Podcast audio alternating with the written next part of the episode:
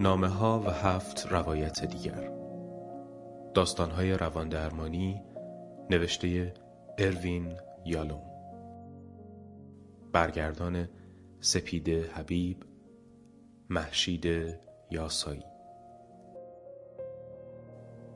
تنظیم نسخه شنیداری کتابخانه.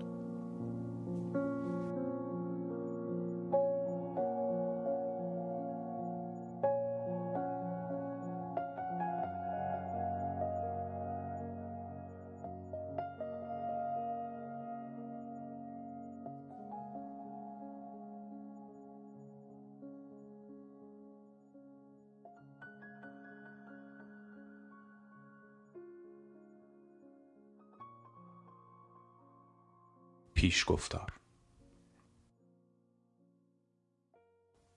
این صحنه را مجسم کنید به 300 400 نفر که با هم قریبند گفته می شود دو به دو روبروی هم بنشینند و از هم بپرسند چه می خواهی؟ سوال و جوابی به همین سادگی ولی هر بار می بینم که این افراد احساسات پرشوری نشان می دهند و عمیقا به هیجان می آیند. مردمانی که ظاهرا درمانده نیستند کارآمد و موفق و خوشلباسند آنها کسانی را که برای همیشه از دست دادند صدا می‌زنند. پدر مادر همسر فرزند یا دوست. آنها می‌گویند می‌خواهم دوباره ببینمت. به محبت تو نیاز دارم. می‌خواهم بدانم که به من افتخار می‌کنی. می‌خواهم بدانی که دوستت دارم و چقدر متاسفم که هرگز این را به تو نگفتم. می‌خواهم برگردی. خیلی تنها شدم. آنچه در کودکی نداشتم را می‌خواهم. می‌خواهم سالم باشم. می‌خواهم دوباره جوان باشم. می‌خواهم دوستم بدارند و به من احترام بگذارند. می‌خواهم زندگیم معنا داشته باشد. می‌خواهم کاری بکنم. می‌خواهم مهم باشم و در یادها بمانم. خواسته ها و آرزوهای بیپایان. رنج فراوان. رنجی که به سطح نزدیک است و فقط لحظاتی جرفا می‌گیرد. رنج سرنوشت. رنج وجود. رنجی که همیشه هست و مدام زیر پوسته زندگی گذر دارد. رنجی که این همه نزدیک است بسیاری چیزها مثل یک گفتگوی کوتاه یک لحظه تعمق تماشای یک اثر هنری گوش دادن به یک سخنرانی تجربه بحرانی در زندگی و یا فقدان عزیزی به یادمان می آورد که خواسته های عمیقمان هرگز برآورده نمی شوند.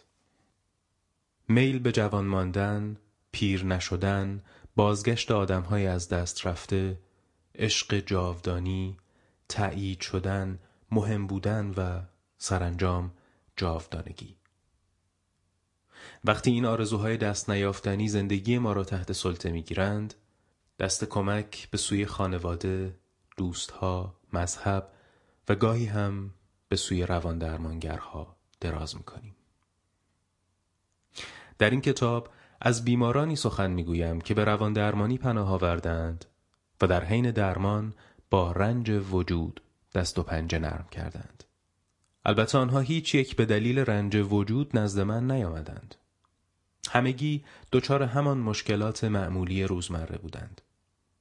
تنهایی، خودخوری، چاقی مفرت، داغ دیدگی، وسواس عشقی، خلق و خوی متغیر و سرانجام افسردگی. ولی درمان به نوعی و در هر مورد به گونه متفاوت ریشه های عمیق این مشکلات روزمره را آشکار کرد. ریشه هایی که تا بنیان وجود می رسید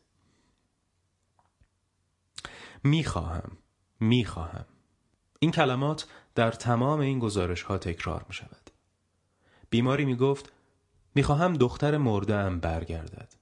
و این در حالی بود که از دو پسر زندهش قافل مانده بود. دیگری می گفت می خواهم برای همیشه جوان بمانم. این را زن پیری می گفت که به نحو بیمارگونه ای عاشق مردی شده بود که سی و پنج سال از خودش جوانتر بود. من فکر می کنم مسائل عمده‌ای که در روان درمانی مطرح می شوند عمدتا ناظر بر رنج وجودند و ربطی به کشمکش های غریزی سرکوب شده یا گذشته غمناکی که خورد شکسته های آن خوب مدفون نشده ندارند. هنگام درمان این بیماران فرض اولیه من فرضی که تکنیک من هم بر همان اساس بود این بود که استراب حاصل تلاش های خداگاه یا ناخداگاه فرد برای کنار آمدن با حقایق تلخ زندگی است. در طول سالها دریافتم که چهار مفروض با روان درمانی ارتباط دارد. یک اجتناب ناپذیری مرگ خودمان و عزیزانمان دو آزاد بودن به نحوی که هر طور اراده کردیم زندگی کنیم سه تنهایی نهایی و چهار نبودن معنای آشکار در زندگی ممکن است این مفروضات به نظر تلخ و خشک بیایند ولی حامل هسته های دانایی و رهایی اند. امیدوارم در این گزارش ها نشان بدهم که می شود با واقعیت های وجود رو در رو شد و از قدرت آنها برای تغییر و رشد بهره گرفت. مرگ از بین همه حقایق زندگی مسلمترین و از لحاظ شهودی بارزترین آنهاست. از سنین کم کمتر از آن چیزی که تصور می‌کنیم یاد می‌گیریم که مرگ فرا می‌رسد و اینکه گریزی از آن نیست. با وجود این به کلام اسپینوزا همه چیز دست به دست هم می‌دهند تا ما به بودن ادامه بدهیم. در درون هر کس بین میل به ادامه زندگی و آگاهی از مرگ محتوم تضادی همیشگی برقرار است. برای کنار آمدن با واقعیت مرگ زیرکانه راههایی برای انکار مرگ یا گریز از آن پیدا می کنیم. وقتی جوانیم به یمن امنیتی که والدین برایمان فراهم می کنند و نیز با کمک اسطوره های مذهبی و غیر مذهبی منکر آن می شویم. بعدها آن را به شکل هیولا یا شیطان می بینیم. اگر مرگ موجودی است که مدام در کمین ماست پس می توانیم از آن بگریزیم. علاوه بر این هرقدر هم هیولای مرگافرین ترسناک باشد از خود واقعیت که ترسناکتر نیست این واقعیت که مرگ در وجود خود انسان است کودکان برای گریز از استراب مرگ راه های دیگری پیدا می کنند. با ریشخند تلخیش را می گیرند. با کل خری آن را به مبارزه می طلبند. یا در پناه همراهی دوستان و شکلات و چیپس فیلم های ترسناک می بینند. بزرگتر که می شویم مرگ را از ذهنمان دور می کنیم. به آن صورت خوشی می دهیم. چیزی شبیه حس بازگشت به وطن. الحاق به خدا. آرامش ابدی. یا به کمک اساتیر منکر آن می‌شویم. یا با کارهای ماندنی به جستجوی جاودانگی می رویم. با بچه دار شدن بذر خود را در آینده می پراکنیم و یا به آینی که زامن جاودانگی است پناه می بریم.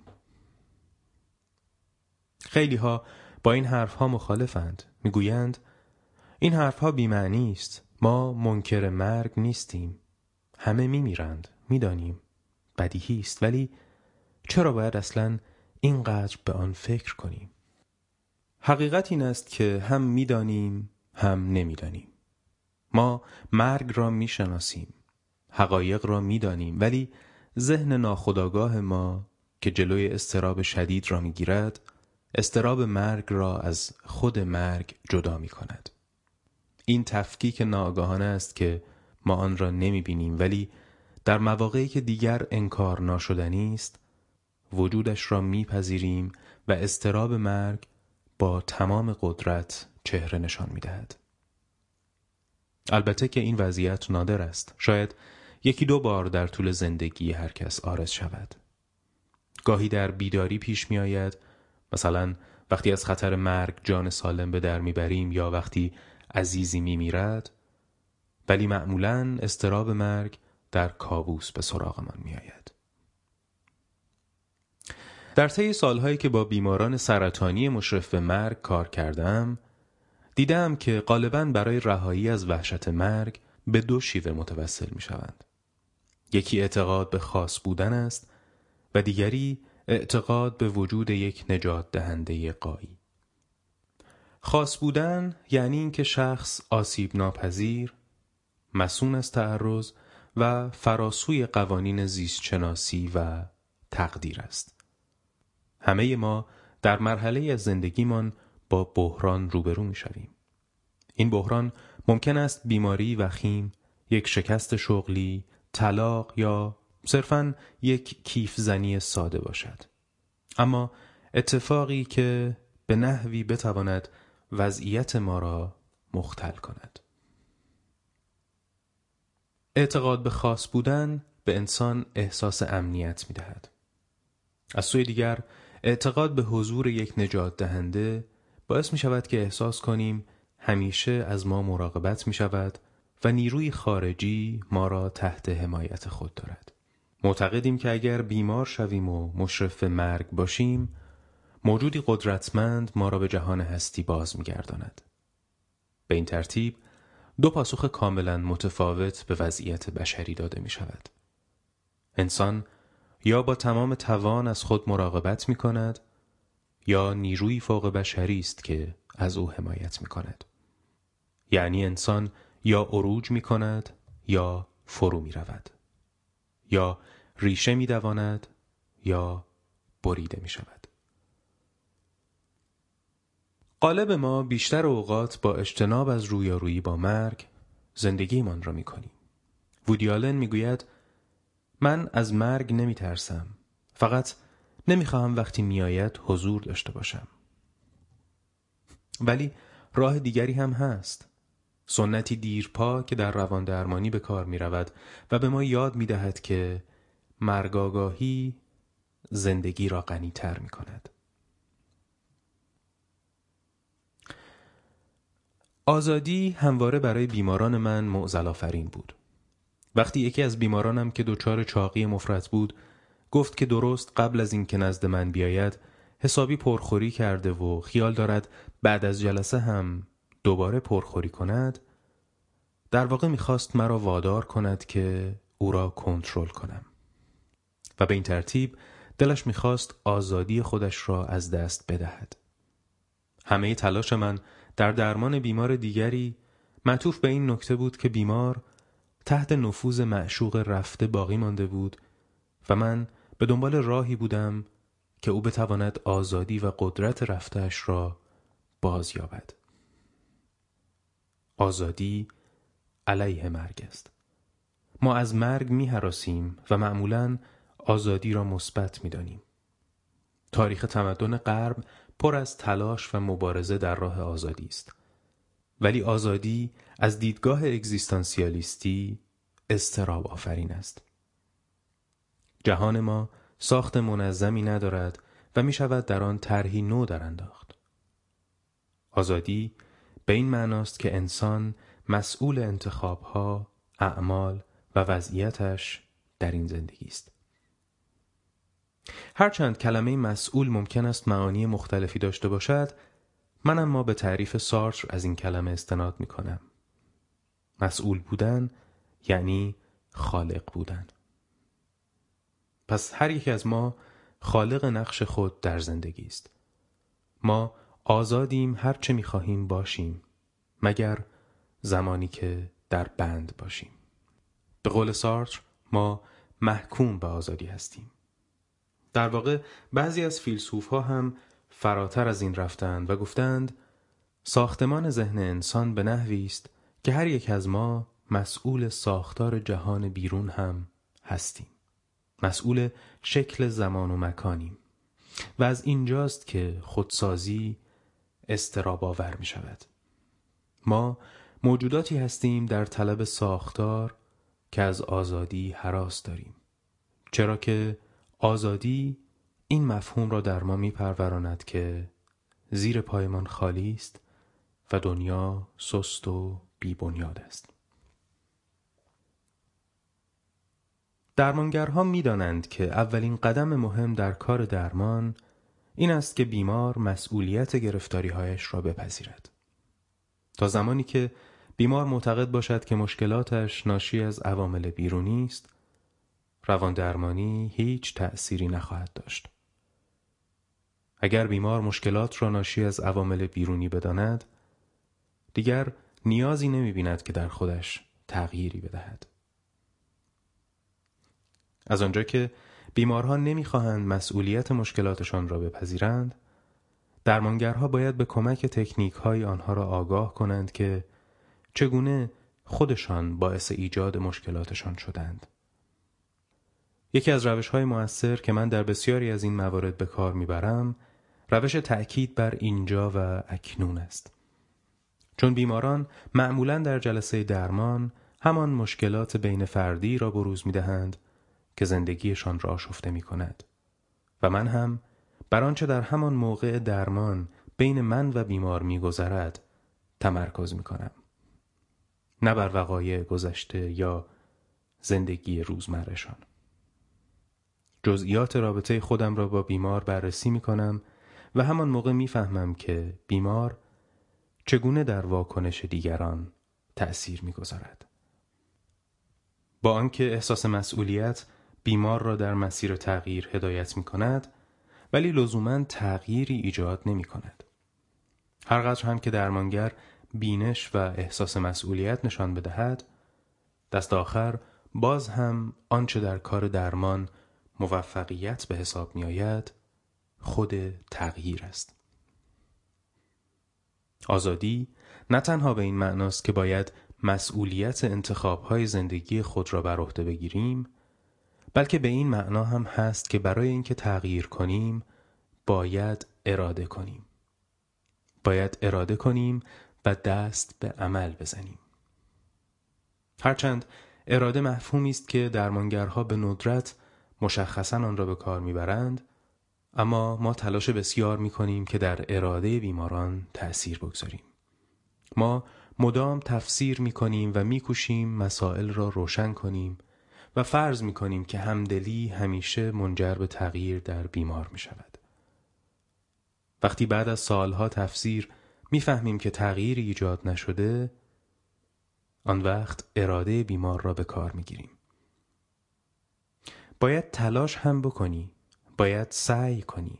فکر کردن و تحلیل جای خودش ولی عمل از همه چیز مهمتر است.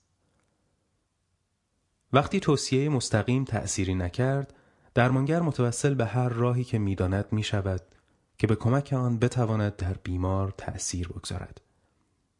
پس من نصیحت می کنم بحث می کنم سماجت می کنم زبانبازی می کنم ترغیب می کنم یا صرفا صبر می کنم و تاب می آورم به این امید که دید بیمار نسبت به جهان تغییر کند. از طریق اراده که محرک اصلی عمل است آزادی ما صورت واقعی به خودش می‌گیرد. اراده به نظر من دو مرحله دارد.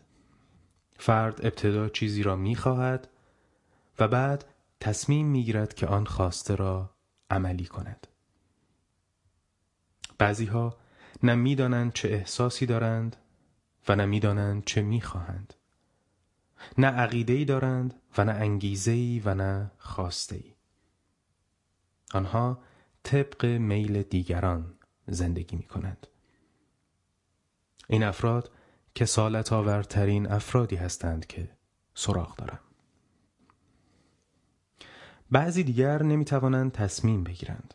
هرچند می‌دانند دقیقا چه می‌خواهند و چه باید بکنند ولی نمی توانند دست به عمل بزنند.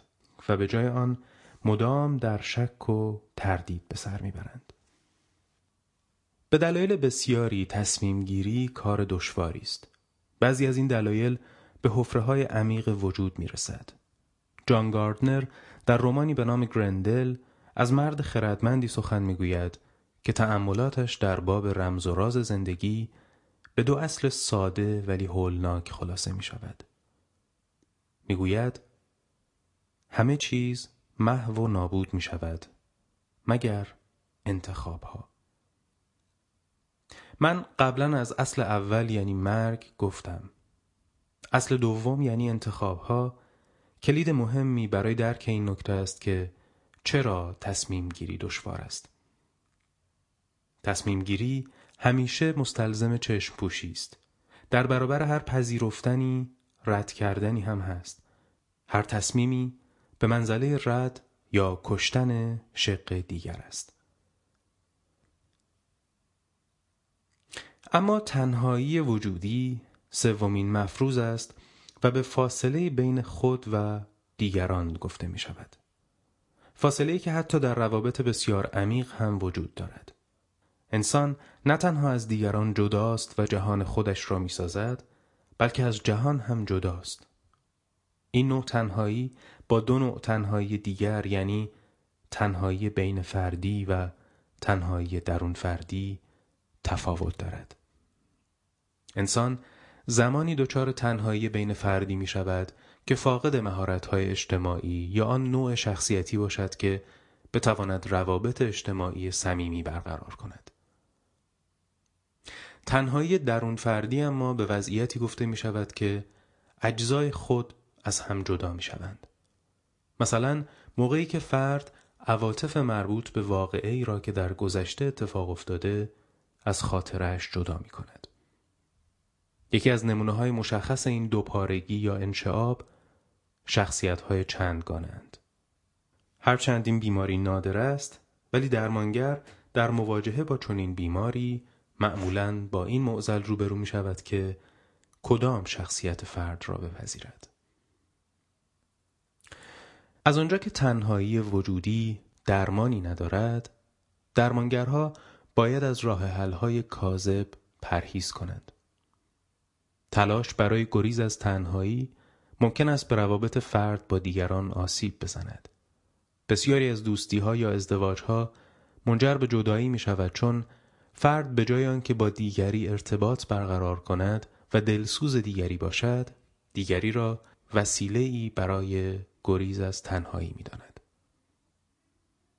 یکی از تلاش های معمول و بسیار جدی برای حل مسئله تنهایی وجودی که در بعضی از موارد این کتاب به آن برمیخوریم یکی شدن با دیگری است یعنی فرد خود را در دیگری حل می کند یکی از تناقضات زندگی این است که خداگاهی موجب استراب می شود یکی شدن با دیگری این استراب را ریشهکن می کند البته با کاهش خداگاهی. کسی که عاشق می شود و وارد مرحله یکی شدن با دیگری می شود دیگر به خودش فکر نمی کند. چرا که من تنها و در پی آن استراب ناشی از تنهایی در ما حل می شود. پس فرد دیگر دچار استراب نیست ولی ممکن است خودش را گم کند. به همین دلیل است که درمانگرها مایل نیستند کسانی را که عاشقند درمان کنند. درمان با ذات این وضعیت ناسازگار است چرا که درمان با خداگاهی سر و کار دارد و در پی آن با استرابی که سرانجام به درمانگر و بیمار کمک می کند تا تضادهای درونی یک به یک آشکار شوند و در اینجا خبری از خداگاهی نیست علاوه بر این برای من و بسیاری از درمانگرها برقراری ارتباط با بیماری که عاشق است آسان نیست. باید مراقب قدرت انحصاری دلبستگی شدید به دیگری بود. برخلاف تصور برخی این نوع عشق اتفاقا نشانه عشق خالص نیست. این نوع عشق انحصاری که شخص با دیگران هیچ بدوبستانی ندارد محکوم به نابودی است. عشق صرفا یک شور و هیجان لحظه‌ای بین دو فرد نیست. تفاوت بسیاری است بین عاشق شدن و عاشق ماندن عشق نوعی بودن است به معنای بخشش است نشیفتگی یعنی انسان در عین تعهد بتواند با افراد بسیاری ارتباط برقرار کند و خود را محدود به یک نفر نکند.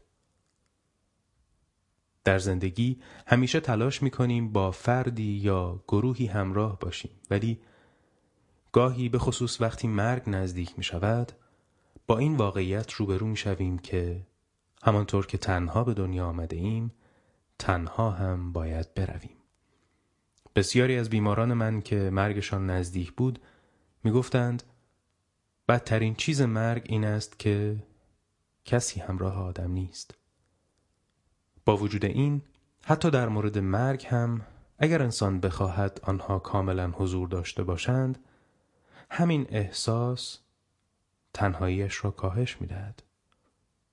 بیماری می گفت هرچند آدم در قایقش تنهاست ولی همین که ببیند چراغ قایقهای اطرافش روشن است احساس آسودگی می کند.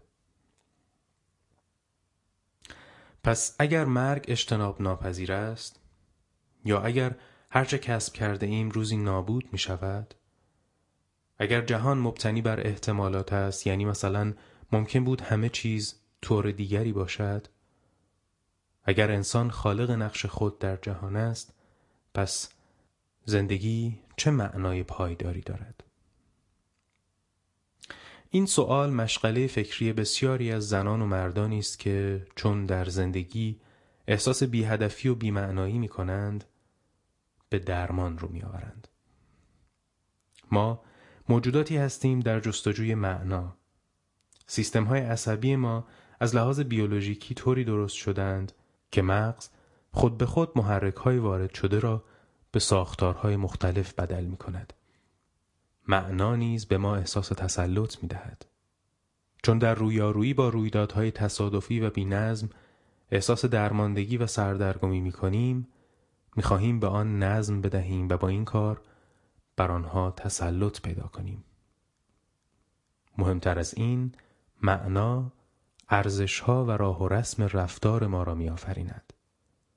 پس پاسخ به این سوال که چرا زندگی می کنم خود به خود به این سوال پاسخ می دهد که حالا چگونه باید زندگی کنم در گزارش های این کتاب چندین بحث مربوط به معنای زندگی به چشم می خورد. جستجوی معنا هم مثل جستجوی لذت غیر مستقیم است. معنا از انجام دادن کارهای پرمعنا سرچشمه می گیرد. هرقدر به عمد بخواهیم آن را دنبال کنیم کمتر به دستش می آوریم. عمر پرسش های منطقی درباره مفهوم زندگی همیشه بیش از عمر پاسخ هاست. در این کتاب کلمات بیمار و درمانگر زیاد به کار رفته است.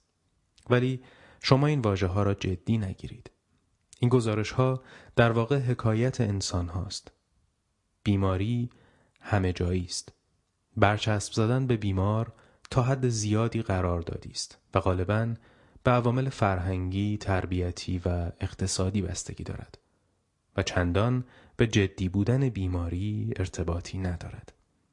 از آنجا که درمانگرها هم مثل بیمارها باید با این مفروضات وجود روبرو شوند پس عینی دیدن بیطرفانه هرچند که لازمه روش علمی است اما در اینجا بیمورد است ما درمانگرها نمی توانیم صرفا دم از همدردی با بیمار بزنیم و بعد از آنها بخواهیم قاطعانه با مشکلاتشان دست و پنجه نرم کنند. نمی توانیم بگوییم تو و مشکل تو. باید از ما و مشکلات ما سخن بگوییم. چرا که زندگی ما همواره همزاد مرگ، عشق همزاد غم، آزادی همزاد ترس و رشد همزاد جدایی است. پس ما همگی همدردیم.